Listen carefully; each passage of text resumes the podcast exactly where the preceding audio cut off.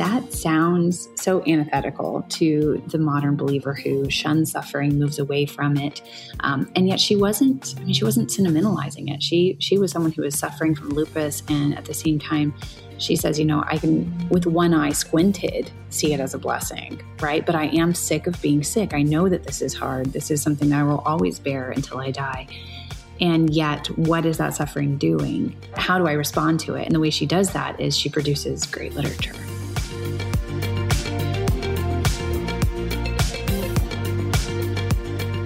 Welcome to the Acton Line podcast, a product of the Acton Institute for the Study of Religion and Liberty I'm Gabriel Jaja, producer. Award winning author Jessica Hooten Wilson has written an exciting new book called The Scandal of Holiness. It's about how we're called to live beyond a merely mundane existence of settling for small goals. In fact, we're called to live a life of holiness. Hooten Wilson instructs us on how hearing the call to holiness requires cultivating a new imagination, one rooted in the art and discipline of reading. Reading with eyes attuned to the saints who populate great works of literature enables us to see how God opens up ways of holy living. Sarah Negri, Acton's research project coordinator, sits down with Hooten Wilson to discuss how literature has the power to show us what a true holy life looks like. You can find additional resources in the show notes of this episode, as well as previous episodes on our website at acton.org slash podcast. If you like this program, you can help us reach even more listeners by sharing it with a friend and leaving us a five star review on Apple Podcasts. We welcome your comments as well. Acton Line is available on Apple Podcasts, Google Podcasts, and Spotify.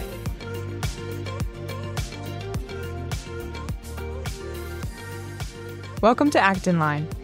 I'm Sarah Negri, Research Project Coordinator at the Acton Institute. Today, I am joined by Dr. Jessica Hooten Wilson, Louise Cowan Scholar in Residence for Humanities and Classical Education at the University of Dallas. She is the author of several books, including Giving the Devil His Due, Flannery O'Connor and the Brothers Karamazov, which received a 2018 Christianity Today Book of the Year in Arts and Culture award. In 2019, she received the Hiett Prize for Humanities from the Dallas Institute of Humanities and Culture. She is also co editor of the volume Solzhenitsyn and American Culture The Russian Soul in the West, a collection of essays on the legacy of Alexander Solzhenitsyn. Her recent books this year are The Scandal of Holiness, Renewing Your Imagination in the Company of Literary Saints, and Learning the Good Life from the Great Hearts and Minds That Came Before. Today we'll be diving into Jessica's book, The Scandal of Holiness, in which she delves into over a dozen 20th century works of fiction highlighting characters who can inspire us to strive after holiness and pinpointing the qualities they exemplify that we can imitate. Jessica, welcome to Acton Line, and thank you for being with us today. Thank you for the invitation. I appreciate it. It's great to have you. I thoroughly enjoyed your book. It gave me chills at times, sometimes moved me almost to tears, and certainly inspired me to pursue the call to holiness, which I think was your intention for all of us to come away with that. So it was a great read. Um, and to start us off, can you explain how it's possible for fictional characters to help us grow in virtue? Um, by providing an example to our imagination, but specifically what the distinct role for fiction is in inspiring holiness as opposed to spiritual guidebooks or factual lives of the saints. Sure. You know, it was interesting. I did a book club this last Tuesday by Christine de Pizan, the 14th century writer who wrote the book of the City of Ladies. And I was leading this with a group of people who, you know, they live in my small town and uh, they're all great readers, but this was a completely, you know, unfamiliar text. And as you're going through the book of the City of Ladies, you have all of these accounts of amazing women some of them are goddesses. Some of them are fictional women from you know the iliad or the odyssey. Some of them are biblical figures. Some of them are historical figures. And the question came up how can she put all of these characters together when some of them are real and some of them are not? And the medievals just didn't have that distinction that really takes hold of the more modern mind post scientific revolution, in which we think the only things that are real are those that are empirically verifiable. Or at least that's what we say we think is real. When in reality, you know, the way we actually practice what we believe to be real is we talk about biblical figures, you know, we know Abraham. Well, do you? I mean, you know these stories, and then that figure of Abraham then becomes part of your treasure trove in your mind and heart. Or the stories you read when you were a kid, you know, Lion, the Witch, and the Wardrobe, or Tolkien, or any of these characters, they start taking over in your mind as people you know, stories you know, that the way you then perceive the whole world is through these stories and with these characters as part of your memory, right? They become as as real to you in your memory as the memory of your grandfather who maybe is gone or the memory of the stories that your parents told you about when they were young and who they were. And so you have these stories that inhabit our imaginations and yet what do we choose to populate that treasure trove with, right? What do we choose to populate our storehouse with? So what I'm saying in my book is that it, instead of letting the marketplace determine for us that we're going to have Thor in our imagination and that we're going, to, you know, which I love the Marvel movies, you know, you're going to have Doctor Strange in your imagination. What if we spent a lot more time investing in figures like those who pursued holiness in these fictional novels and we filled our storehouse intentionally with the kinds of people that we want to inhabit within us? Yeah, that's a great answer. What would you say to someone who is pursuing holiness but doesn't necessarily see the value in fictional role models? where they prefer to stick with historical figures who have achieved holiness, what would you say that the story can offer them in a fictional setting? Yeah, I think there's two different ways to answer it. One, which I kind of was leaning or, you know, moving us towards, is that really the distinction between historical and fictional is uh, more stringent now than it has been for centuries mm-hmm. because in reality any any historical account that you are reading is still a story it's a narrative and you can find some empirical evidence to back up that narrative but um, the idea of a biographical reality it's still tinged by how you tell the story how you collect the flat the facts the pattern you put that narrative into that becomes a historical tale that t- populates your mind in a very similar way to the way the fictional one does, if that makes sense. Mm-hmm. So whether someone is biographically real or fictional, um, those distinctions are just to me they're more permeable than than we usually think of them. But secondarily, when you're reading a narrative, there's an intentionality oftentimes with the author to place the reader in the story and it's very intentional to get you to live vicariously through the character's life right? The the events are structured in such a way the sentences are written such a way that allows you to embody them to imbibe the sentences to um, feel that exaltation that comes with a certain pathos that the author is doing purposefully to train your desires in a certain way to move your emotions towards good things.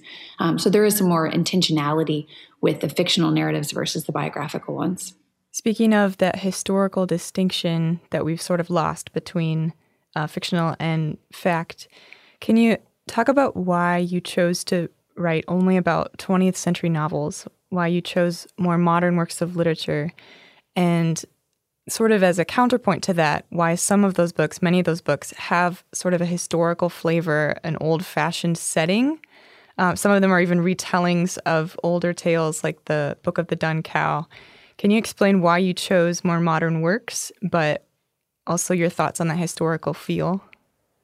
Yeah. So I had another book, as you mentioned, come out in May, which is Learning the Good Life, and it's all historical works, right? It's more of the canon or what we would think of as the canon. It's all the great books that have come before.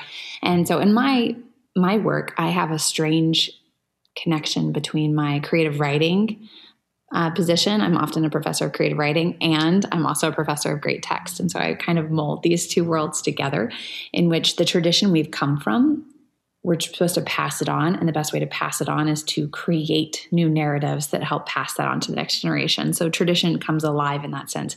So i wanted to show the ways in which the tradition has stayed alive in these contemporary novels. Uh, a lot of people that really uplift the tradition that uplift the canonical great books or uplift um, the great writers of the past the best that has been thought and said they neglect to see how that is still alive and present in contemporary fiction. And a lot of what I read and the way I train writers today is to participate by knowing what's happening. Um, how do these writers then tell that story in a way that the true, good, and beautiful comes alive for 21st century readers. And so, you know, I decided to do these novels. The novels are, you know, rather new genre, but it's taking advantage of these old epic stories, these myths or Chaucer's tale, as in the Book of the Dun Cow, being retold in a novel form. Uh, that way that people can hear the story anew who may have heard it in the past, uh, but it felt ancient or it felt old to them. This makes it come alive and real to them now. I love that. That reminds me of a quote I heard one time about if you try to be original, you're going to fall flat. But if you try to tell the truth, you're going to be original. Ooh. Because those truths are just timeless. And if you if that's what you stick to wanting to share, if that's the story you want to tell, it'll come out through your own lens in a new way for a new audience that needs to hear it. Yeah, absolutely. You know, Walker Percy tells the story of how he became a writer. And here's one of the best selling novelists of the 20th century. And he said, I sat down with a pen and paper without any intention to copy the voices of the past, but to find my own way of being original. And I found myself instead imitating Dostoevsky and Dante. you know, because the reality is that you, it's impossible to be original. Uh, so you just have to be more volitional in who you imitate and how you imitate them. Yeah, that's great.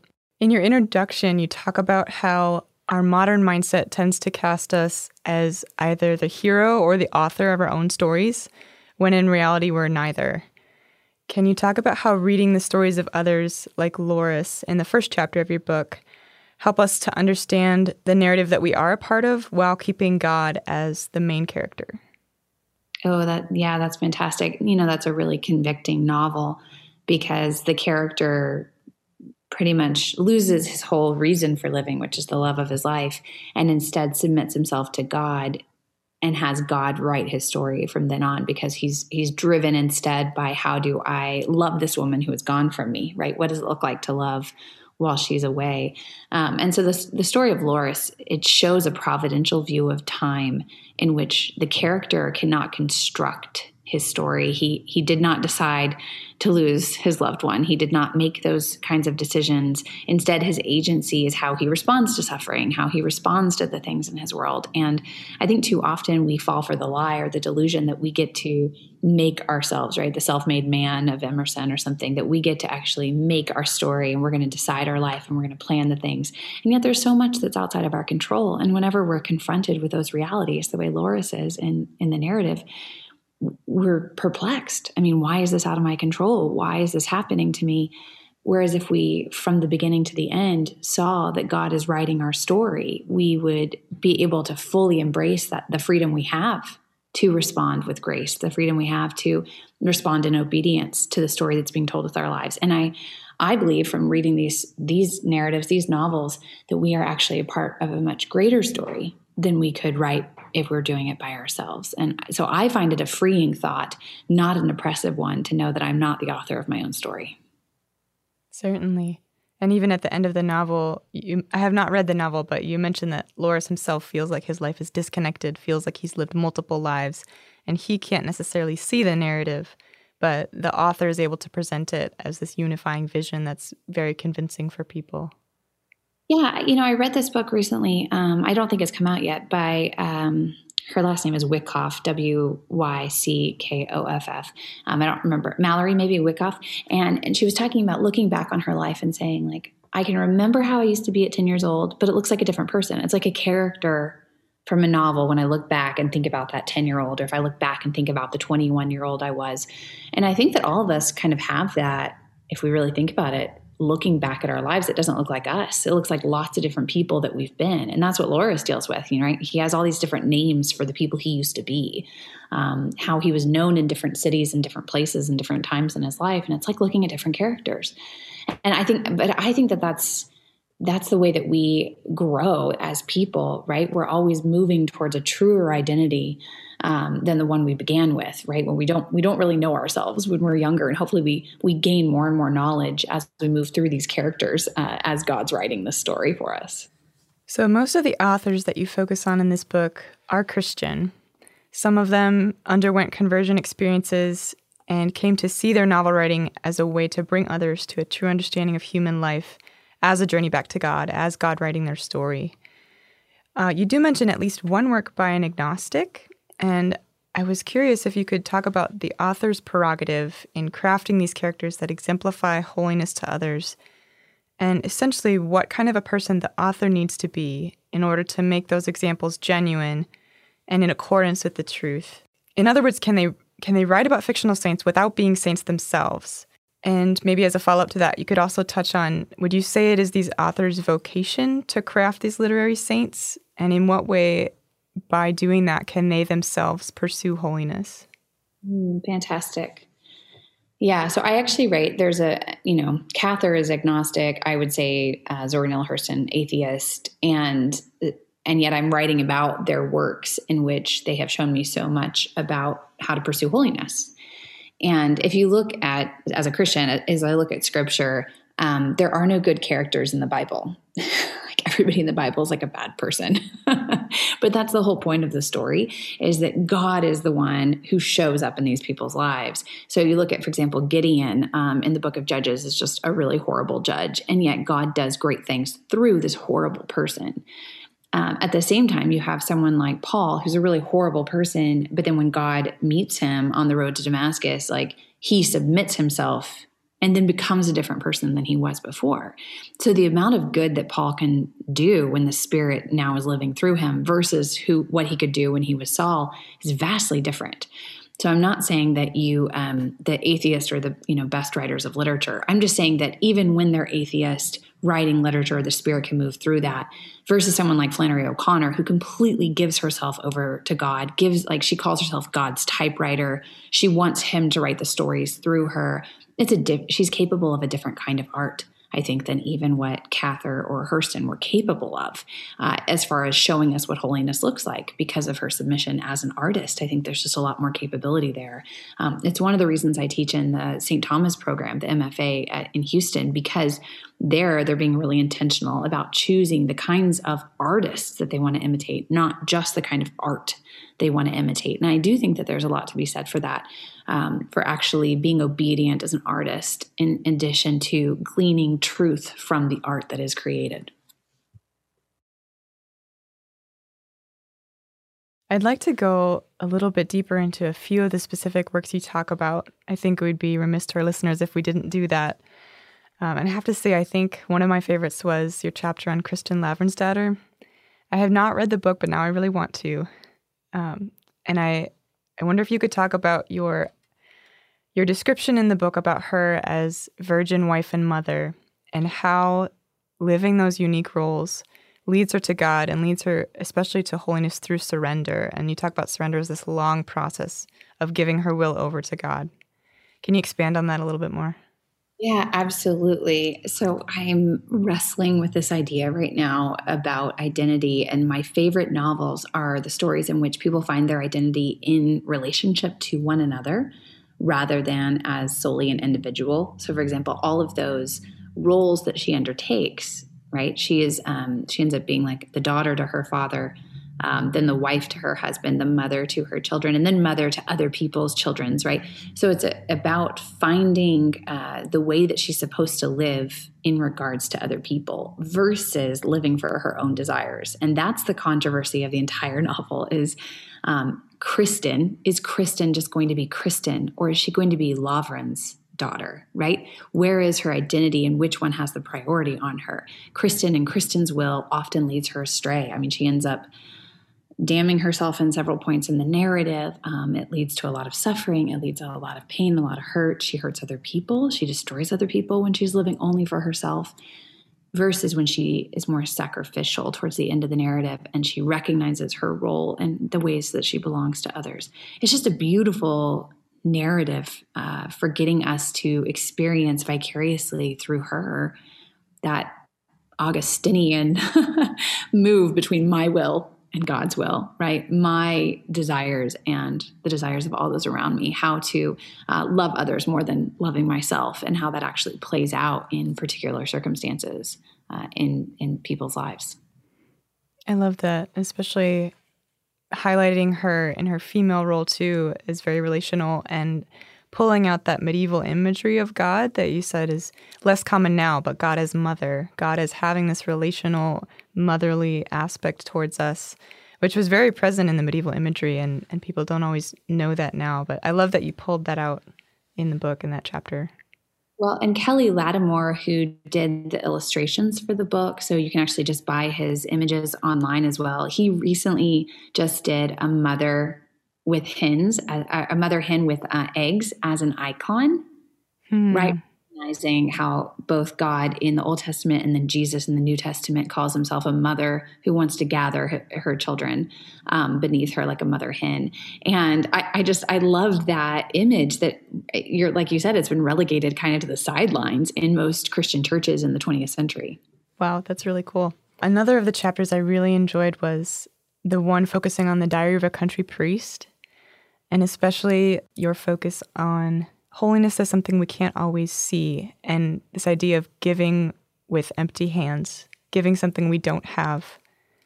Can you talk about how the country priest exemplifies that and how that might be a familiar feeling, even as we grow in holiness, to feel like we have nothing to give? Yeah, absolutely. I think this is one of the misunderstandings for people who don't actually read my book. So when I like post um, little tidbits or quotes from my book out of context or someone else does, um, the pushback immediately is like, we can't be holy. You can't self improve. You can't get to God. You can't make yourself like God. And it's like, well, that's actually what I'm arguing in the book is that you any of those things. Um, but instead, right, it's about having the right kind of imagination that shows you you can't do those things, right? Having the the right way of seeing that it is not about you, and that's what the the Diary of a Country Priest exemplifies uh, I titled my chapter something about contemplation versus action, which of course are not verse each other, but that's how they're often described. And con- contemplation just means like how you see this. And the priest knows. I mean, he calls himself. He he tells one woman, um, "I am no more than that poker is that fire poker is to you and the way you're using it in the fireplace as I am God's instrument in his hand, right? I myself can do nothing on my own, but by God, he can do something with me, right? And so I think that that's, we have to kind of reframe our idea of holiness. And my book is ironic in doing that. It's basically saying, um, you may have bought this for self improvement or like Christian living, but the reality is, that you cannot do any of it. It has to be a move towards reception, a move towards uh, letting go, relinquishing, which in themselves are, are acts of agency, uh, but they do require less um, less of us to pretend that we have we have the answers, we have the control, we have the ability to make changes or fix the world. It's less of a gnosis and more of um, a receipt, right? Like a, a gift. Sure. And that idea of control was also very present in the second chapter about that hideous strength. The idea of communion and community being kind of a yielding of control to others and allowing them to form you as you pursue joy and pursue holiness. And then you present the counterpoint in that same story about the desire to control everything, which ends in complete destruction. Can you touch on that chapter a little more and expand on that theme of control and community? Yeah, absolutely. Yeah, the very idea of creating the utopia, which is what's happening in that hideous strength, right? We want to make the world a better place. We want to fix the suffering. We want to fix the brokenness. Um, but because we are so inept at doing those things, and it's impossible for us to do all of those things by ourselves, uh, we end up reconstructing Babel. We end up following in in that novel you follow satanic forces right? The the floating head that literally controls you. And uh, you end up leading more towards destruction than the communities in which they recognize they cannot fix the world. And instead they focus on what they can do. They can create gardens.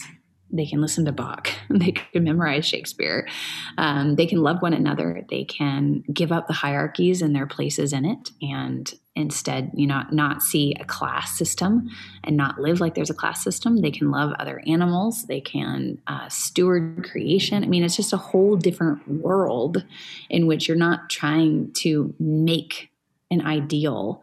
Uh, you are just living small and beautifully in community. I mean, the the idea for the chapter really grew out of um, Aristotle for me because I remember the first time a professor taught me Aristotle years ago, and he said, "Can like can you be a good person by yourself?"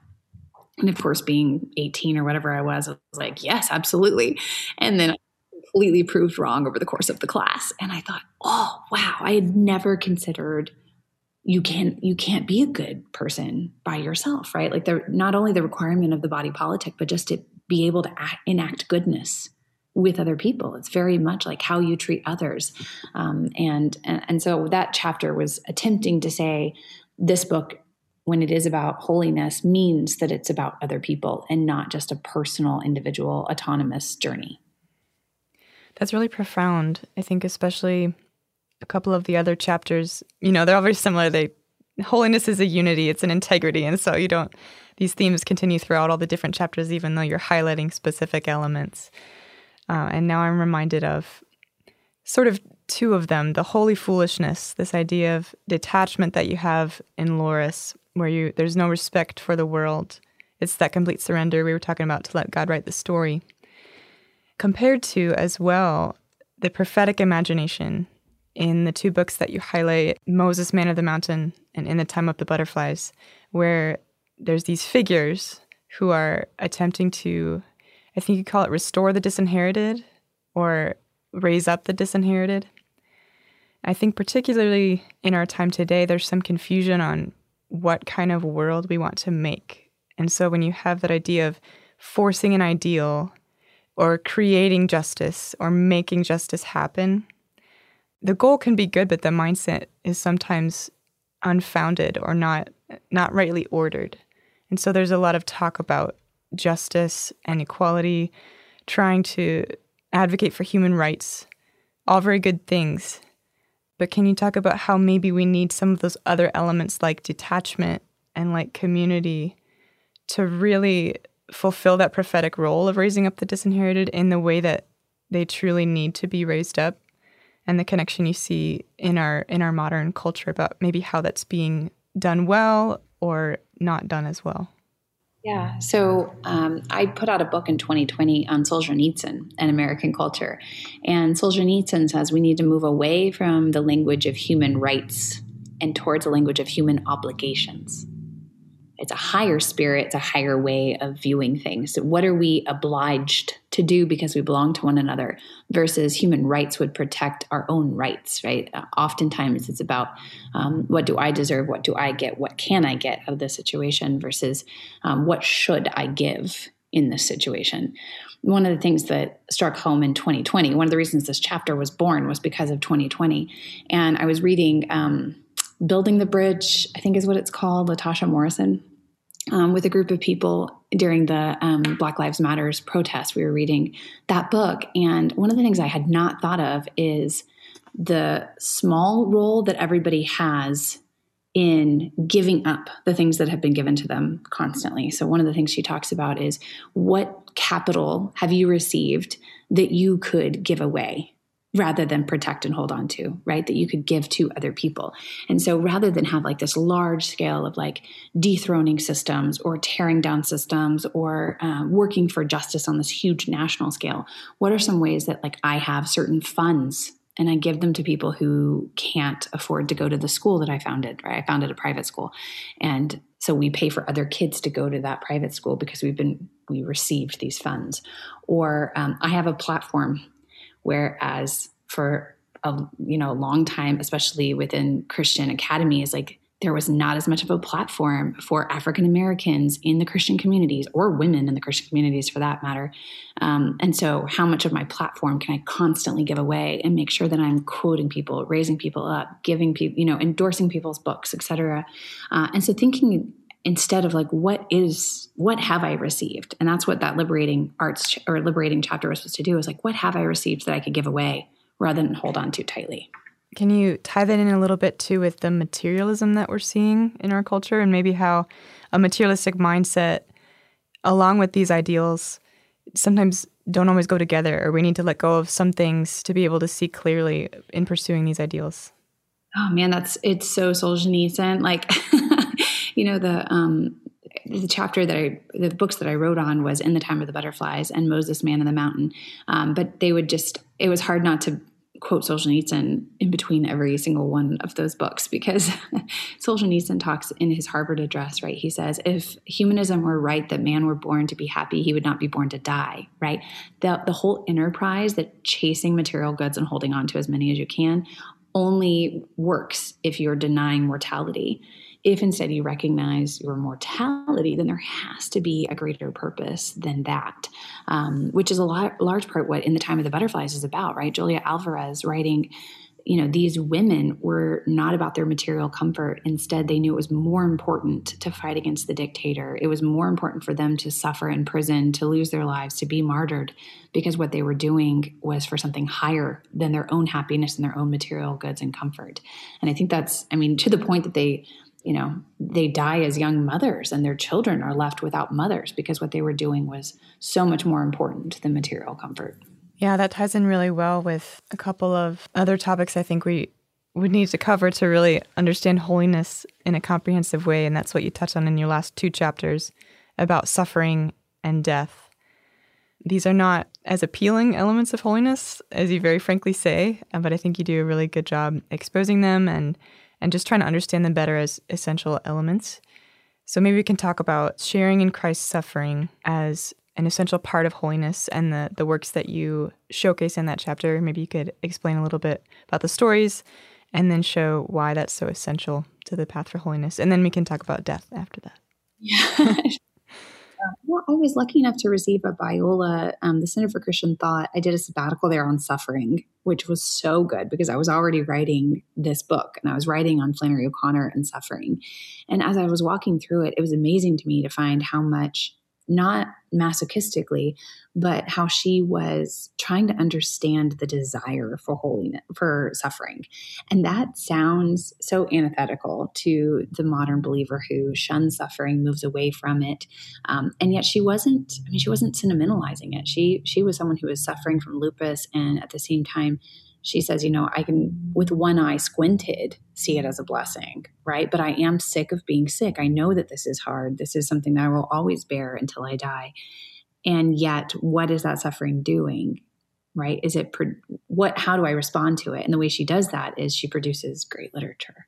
And so she desires the suffering because she knows what can come through it, not because the suffering in and of itself is good. And that was a distinction. It takes a lot of nuance, but it was something that I was seeing in a lot of these Catholic writers like Graham Greene, Evelyn Waugh touches on this. Um, I pretty much could have done if any of the mid 20th century Catholic writers all write about suffering in this way of looking at it as an instrumental good, not as a good in and of itself.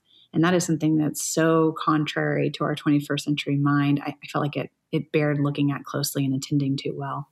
Certainly.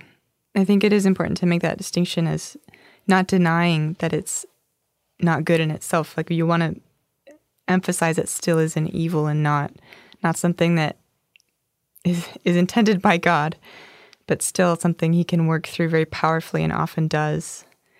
And I was interested too if you could talk about the relation with suffering and healing. Christ as sufferer was also Christ as healer. And I think there's a way we can participate in that as well. And there are certain areas in Christian circles too that that tend to glorify suffering as almost as good, um, and sometimes neglect the idea that Christ does want to heal. Can you, in your research and maybe in, in your experience as well, just through life and through the sorrows that I'm sure you've borne, can you talk about the connection that you've seen there and maybe where you've seen the healing element of suffering shine through? you know christian asceticism is probably where that shows up the most is asceticism then turns into or can turn into a glorification of mortification. That's a lot of occasions um, but that you you you mortify the flesh right? You train it into submission by hurting it. And in in these novels what you see is not necessarily people hurting themselves in order to to train their flesh but to not indulge to relinquish the things that make uh, life an indulgent or materialistic striving. And uh, their form of asceticism is actually glorifying because it's by limiting their own desires and their own wants and their own needs that they're able to help their neighbor flourish and grow too. And so you see someone like in Sarah in End of the Affair, right? She lets go of certain privileges that she has so that uh, Richard can be healed, so that um, Bendrix can be healed. She's she's not trying to hurt herself. That's not the end in and of itself. But by being ascetic, right? Like by denying herself certain things, those things then belong to other people. And I think that's the right way of viewing that kind of suffering, right? We don't just hurt ourselves or go without. Like we don't sleep on rocks as pillows and we don't wear, you know, um, barbed wire around our chest or anything like that. Um, but is it good to to say I'm not going to spend that kind of money because I can give it a different direction or something? Um, and that's what these I think that's what those novels are trying to show us is that we've just been too extreme um, in our ways of viewing it. So you have to like pick a side. Either you're pro asceticism or you're against it. And I, I think there's just a lot more nuance to that question about what that suffering looks like for the believer than than we've been willing to investigate.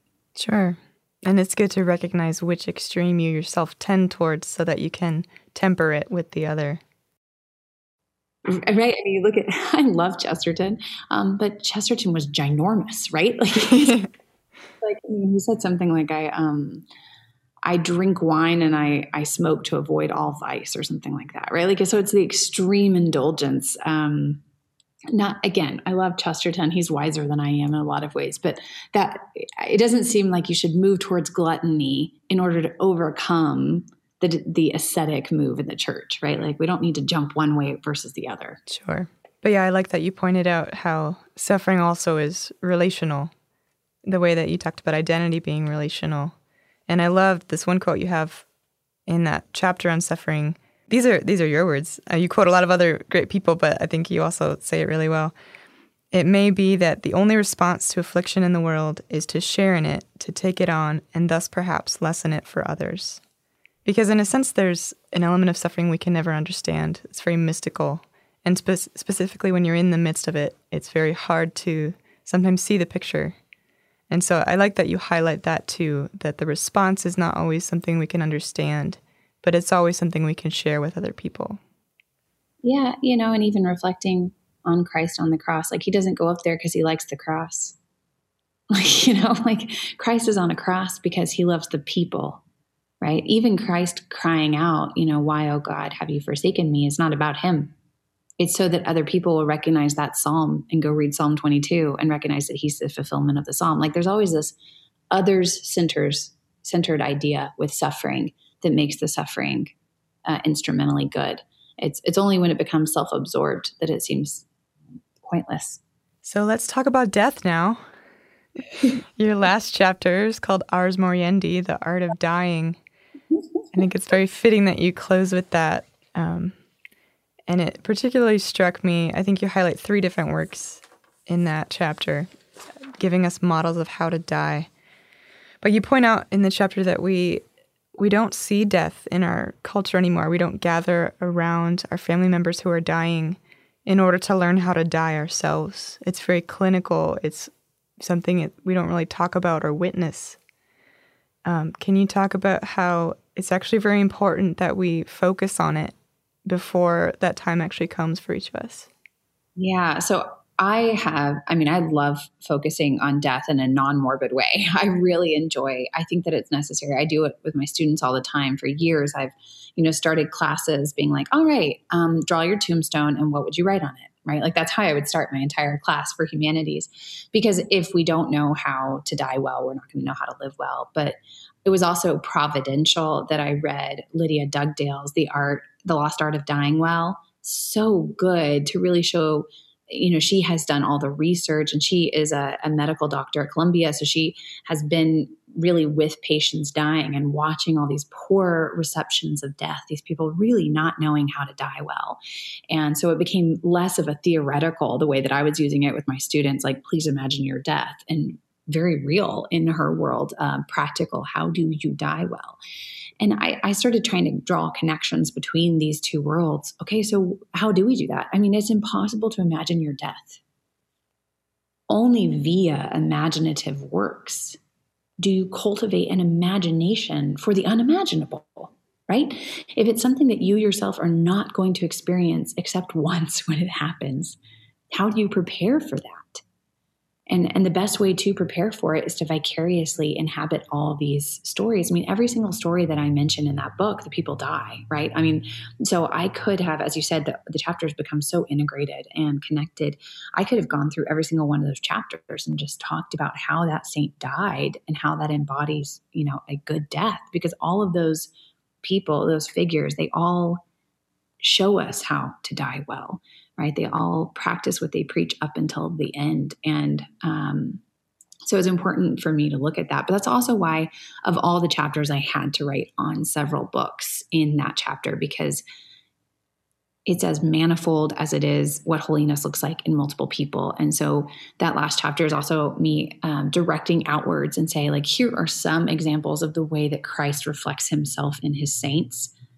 But it's so diverse in how he reflects himself in his saints. You know, it's a, a reflection in all these different ways we we live and all these ways we die.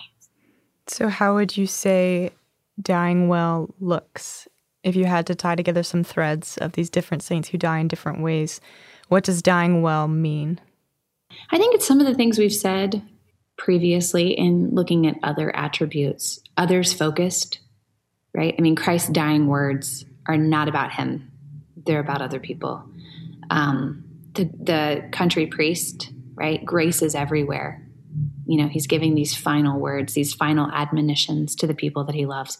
So, very others focused rather than self focused. And that's hard for people, especially because grace is such a humiliating, or death is such a humiliating place to be, right? You, you are without you cannot stop it there is no power there it's the most powerless place you are and uh, to love other people in that powerless state is really difficult but but having that others focused giving those words, passing on, always be thinking beyond yourself, I think um, is what what a good death ends up looking like. Great. Well, just one more question for you. Which of these works that you focus on do you think is most woefully unknown by American readers and should have much wider circulation than it currently does?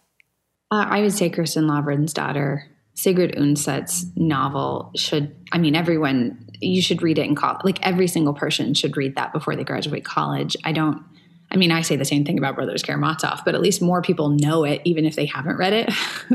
if I said the same thing about Kristin Lavransdatter, there's still a vast majority that would be like, wait, what?